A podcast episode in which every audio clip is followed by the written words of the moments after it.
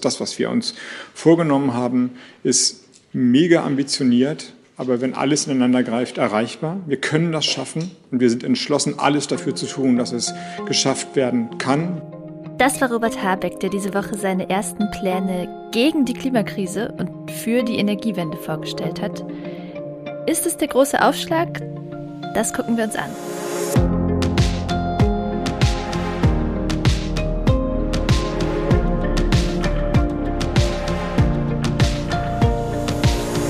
Ihr hört das Klima-Update, den Nachrichtenpodcast von Klimareporter in Kooperation mit der Taz. Ich bin Susanne Schwarz, Klimaredakteurin bei der Taz und äh, Redakteurin bei Klimareporter. Und bei mir, beziehungsweise am anderen Ende der Leitung, ist meine Klimareporter-Kollegin Verena Kern. Hallo Verena. Hallo Susanne. Wir sprechen heute als erstes über den Aufschlag von Wirtschafts- und Klimaminister Robert Habeck zum Klima. Dann gucken wir uns das Wetter des Jahres 2021 an ähm, ja, und wo man den Finger- oder Fußabdruck des Klimawandels sehen kann im vergangenen Jahr. Und als drittes reden wir noch über den Weltrisikobericht, äh, also die größten Risiken für die Menschheit laut der globalen Wirtschaftselite. Und schon mal vorab, die Klimakrise zählt dazu. Ja, wer hätte das gedacht? da würde sicher auch Robert Habeck nicht widersprechen, um den es jetzt als erstes geht. Mhm. Er hat ja gerade das Wirtschaftsministerium übernommen, das jetzt auch ausdrücklich ein Klimaministerium ist. Das ist jetzt also in grüner Hand, erstmals überhaupt. Und ich muss sagen, ich war ein bisschen irritiert, als er seine, Echt, ja? als er seine Pläne vorgestellt hat. Ja, mhm. ich hatte irgendwie das Gefühl, dass er schlechter redet als sonst und sich vielleicht ein bisschen unwohl fühlt. Aber inhaltlich merkt man schon frischen Wind, finde ich. Oder was meinst du? Ja, also ich meine, das liegt vielleicht so ein bisschen an seiner neuen, sehr großen Rolle. Äh, also mir ging das auch so, dass man inhaltlich schon einen starken ähm, Fortgang merkt, oder? Also mhm. beziehungsweise vieles von dem, was er sagt und plant, ist jetzt nicht gerade neu und frisch, sondern steht seit äh, langem in Papieren von Umweltorganisationen und Thinktanks und äh, Instituten aber eben nicht in Regierungsplänen. Ähm, da zählt zum Beispiel dazu, dass zwei Prozent der deutschen Landesfläche für Windräder freigehalten werden sollen. Ähm, das ist eine altbekannte Größe, aber wir sind eben noch lange nicht dort, sondern gerade mal bei einem Viertel davon. Äh, und auch, dass er sagt, okay, das widerspricht dem, was manche Bundesländer bisher planen und da müssen die sich bewegen. Ähm, das fand ich irgendwie angenehm angriffslustig. Also, hm. ähm, da geht es ja darum, dass manche Bundesländer, zum Beispiel Bayern und NRW, halt festgeschrieben haben, dass Windräder so und so weit weg von der nächsten Wohnsiedlung stehen müssen. Ähm, in der Regel übrigens weiter weg als Kohlekraftwerke und Müllhalden und alles Mögliche. Äh, und dadurch versperrt man sich natürlich viele Flächen.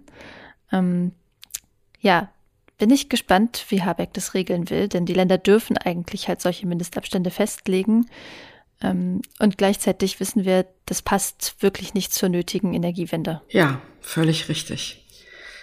Also dieses Zwei-Prozent-Ziel, das soll ermöglichen, dass sich der jährliche Zubau von Windkraft an Land in fünf Jahren verfünffacht. Das ist wirklich eine ganze Menge.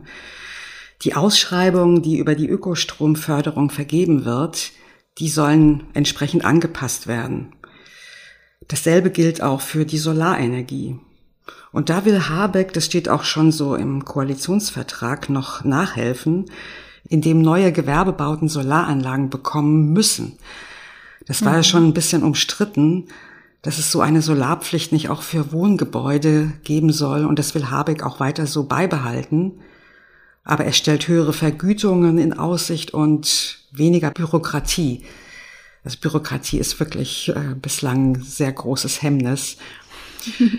so dass sich das hoffentlich für mehr Leute lohnt. Und Habeck will einige Auflagen für sogenannte Freiflächenanlagen aufheben, also die Solaranlagen, die nicht auf Dächern stehen, sondern auf Wiesen sind. Sprich, er will den Ausbau der erneuerbaren Energien antreiben, damit der 2030 so weit ist, dass das letzte Kohlekraftwerk tatsächlich vom Netz gehen kann.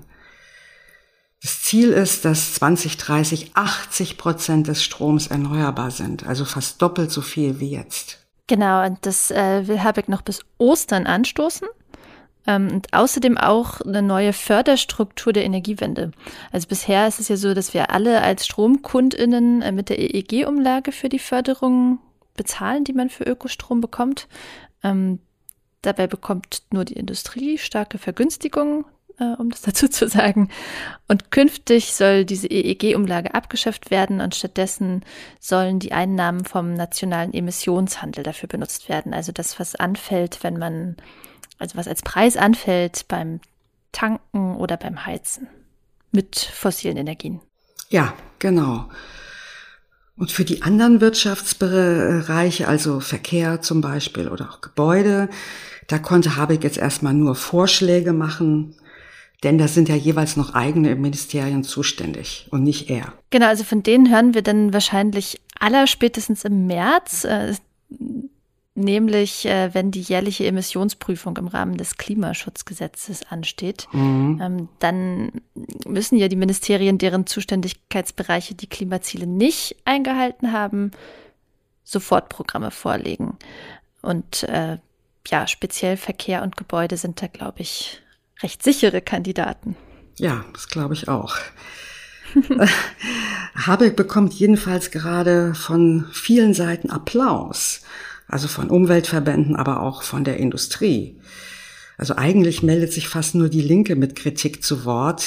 Da sagen zwar Energiepolitiker, die Pläne seien mickrig und sozial unausgewogen. Und klar, wir haben ja letzte Woche schon drüber geredet, dass zum Beispiel die gleichmäßige Pro-Kopf-Ausschüttung der CO2-Preiseinnahmen sozialer gewesen wäre. Aber gut, das ist eben eine Regierung, bei der die FDP mit im Boot sitzt. Das ist wahrscheinlich so ein Punkt, in dem sich das niederschlägt. Ja, äh, also man kann vielleicht sagen, so im Rahmen des politisch Möglichen in dieser Koalition ist es ein ganz überzeugender Aufschlag. Und hm. äh, ähm, sofern das jetzt alles auch schnell passiert. Was Habeck allerdings schon sagt, ist, dass Deutschland jetzt noch zwei Jahre seine Klimaziele nicht schafft das kann man so oder so sehen. Also er ist natürlich jetzt nicht für seine Startposition verantwortlich, auf der ihn die Große Koalition ausgesetzt hat. Ähm, ja, und so eine Umgestaltung des Energiesystems, die dauert natürlich.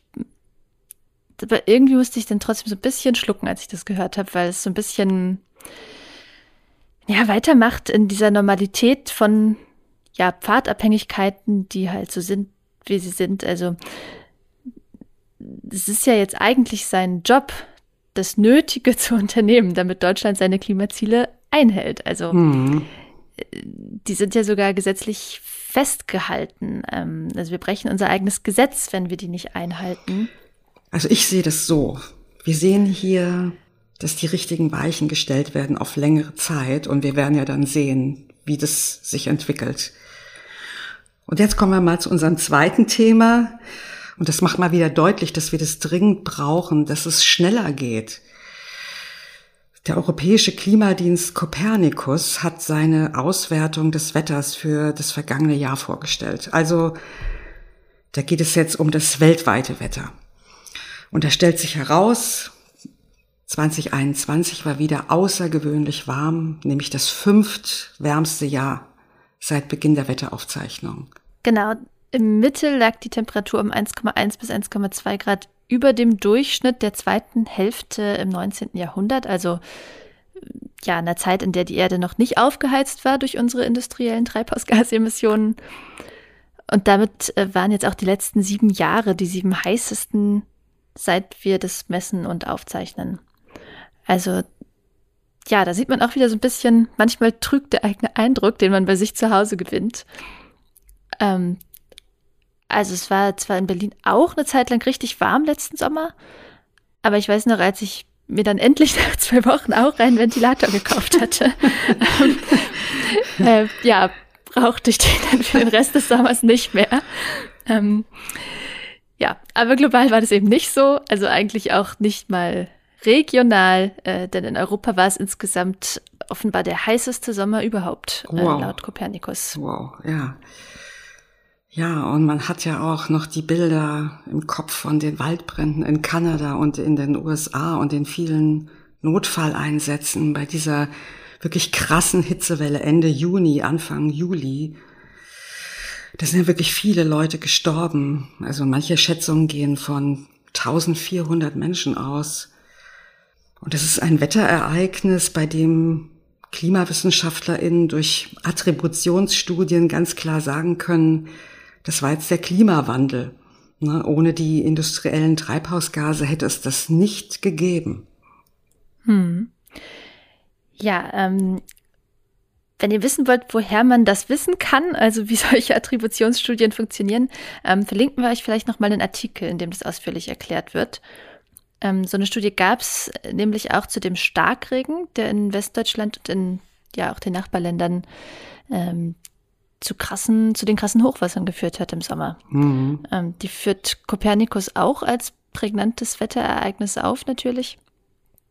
Und äh, da war der Klimaeffekt nicht ganz so deutlich wie bei dieser nordamerikanischen Hitzewelle. Aber der Klimawandel hat diesen Regen immer noch viel wahrscheinlicher gemacht, nämlich bis zu neunmal. Ähm ja, neunmal ist eine ganze Menge. Ne? Und gleichzeitig ist die Konzentration von Kohlendioxid in der Atmosphäre weiter stark gestiegen. Sie liegt nun im Jahresmittel, um noch mal eine Zahl zu nennen, bei 414 ppm, also Teilchen CO2 pro Millionen Teilchen Luft. Noch ein weiteres Teilchen ist dazugekommen seit einem Jahr. Also vor der Industrialisierung lag der Wert noch bei 280 ppm. Ja. Das ist jetzt nicht überraschend, dass der Wert weiter steigt. Stagnieren wird er erst, wenn die Welt klimaneutral ist. Aber umso wichtiger ist es natürlich, sich das vor Augen zu halten. Ne? Wenn unsere Emissionen sinken, auch wenn sie rapide sinken, steigt die Konzentration von CO2 in der Atmosphäre erstmal weiter an. Auch wenn die Kurve dann natürlich flacher wird. Also wir arbeiten erstmal darauf hin, dass es langsamer und später nicht mehr schlimmer wird, um es wieder besser zu machen. Dafür muss man dann der Atmosphäre wieder Treibhausgase entziehen. Genau, und äh, wie wir aus der letzten Woche auch noch wissen, da sind wir weit davon entfernt. Also in Deutschland zum Beispiel sind ja die Emissionen letztes Jahr wieder mhm. gestiegen. Ähm, ja, und da ist es auch nicht überraschend, dass WirtschaftsexpertInnen, um zum nächsten Thema überzuleiten, sagen, es ist in der kommenden Dekade das größte Risiko für die Menschheit, dass wir beim Klimaschutz versagen. Ähm, das ist nämlich das Ergebnis einer aktuellen Umfrage des Weltwirtschaftsforums unter fast 1000 Personen, die halt so zu dem Teilnahmespektrum vom Weltwirtschaftsforum gehören, also zum Beispiel Konzernchefinnen oder Wirtschafts- und Risikoexpertinnen. Ähm, diese Umfrage macht die Stiftung Weltwirtschaftsforum jedes Jahr. Und dann kommen die Ergebnisse als Weltrisikobericht raus. Und ja, es ist ganz interessant, dass ökologische Probleme da in letzter Zeit ganz oder zumindest ziemlich weit oben stehen. Ja, genau. Also auch dieses Jahr eben. Ja, genau. Und auf Platz zwei und drei liegen eng verbundene Gefahren, also extremes Wetter und das Artensterben. Ja, das ist auch ganz, ganz wichtig. Und dann kommt noch der Zerfall der Gesell des gesellschaftlichen Zusammenhalts, der dem Bericht nach durch Corona noch verstärkt wurde. Ist auch wenig überraschend. Nämlich weil Arm und Reich immer weiter auseinanderdriften. Hm. Ja, interessant fand ich auch, was diese Leute dazu sagen, also wie sie insgesamt ganz allgemein gesprochen in die Zukunft blicken, also was das mit denen macht im Prinzip. Und da hat sich nur ein Sechstel für eine der zwei positiven Kategorien entschieden, nämlich positiv ähm, oder das Beste optimistisch. Die ganz große Mehrheit von 61 Prozent ist stattdessen besorgt und fast ein Viertel wählte sogar die negative Spitzenkategorie äh, bekümmert. ähm, ja, wobei ich es auch ganz treffend fand, was ein Leser auf Twitter unter meinen Taz-Text äh, zu diesem Thema geschrieben hat. Nämlich, äh, dann kann sich das dort versammelte Weltkapital ja mal an die eigene Nase fassen. Und klar, ne, diese Leute, das sind natürlich die, die an mächtigen Hebeln in der Wirtschaft und der Politik sitzen. Also äh, die könnten aus ihrer Bekümmerung vielleicht ein bisschen mehr Handlungswillen schöpfen. Ja, Das ist doch mal ein richtig gutes Schlusswort. Wir sind, wir sind ja schon am Ende der Folge angelangt. Danke, dass ihr wieder dabei wart. Und wenn euch der Podcast gefällt, freuen wir uns natürlich über eine Bewertung in eurer Podcast-App. Und falls ihr uns direkt erreichen wollt, schreibt eine Mail an klima-update at klimareporter.de. Und wir danken wie immer den SpenderInnen, die diese Woche zu unseren UnterstützerInnen hinzugestoßen sind. Das waren Bob Jürgensmeier und Amanda Kipke. Danke und äh, ja, schönes Wochenende. Danke auch von mir. Tschüss.